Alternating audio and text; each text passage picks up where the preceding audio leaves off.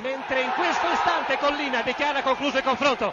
Sono le 18 e 4 minuti del 14 maggio del 2000. La Lazio è campione d'Italia 1999-2000. La Juventus è 1-0 dalla squadra di Carletto Mazzone, linea all'Olimpico. E allora sono i tifosi stessi qui all'Olimpica a gridare quelle due parole a lungo per tanti anni soffocate, campioni d'Italia. Gli ultimi minuti vissuti via radio, le mani nei capelli ed ora la liberazione davvero sfrenata, è un momento indescrivibile. Tutti insieme nello stadio, 50.000 tifosi impazziti a festeggiare il, lo scudetto, il secondo nella storia della Lazio, l'Olimpico trasformato in una piazza completamente biancoceleste.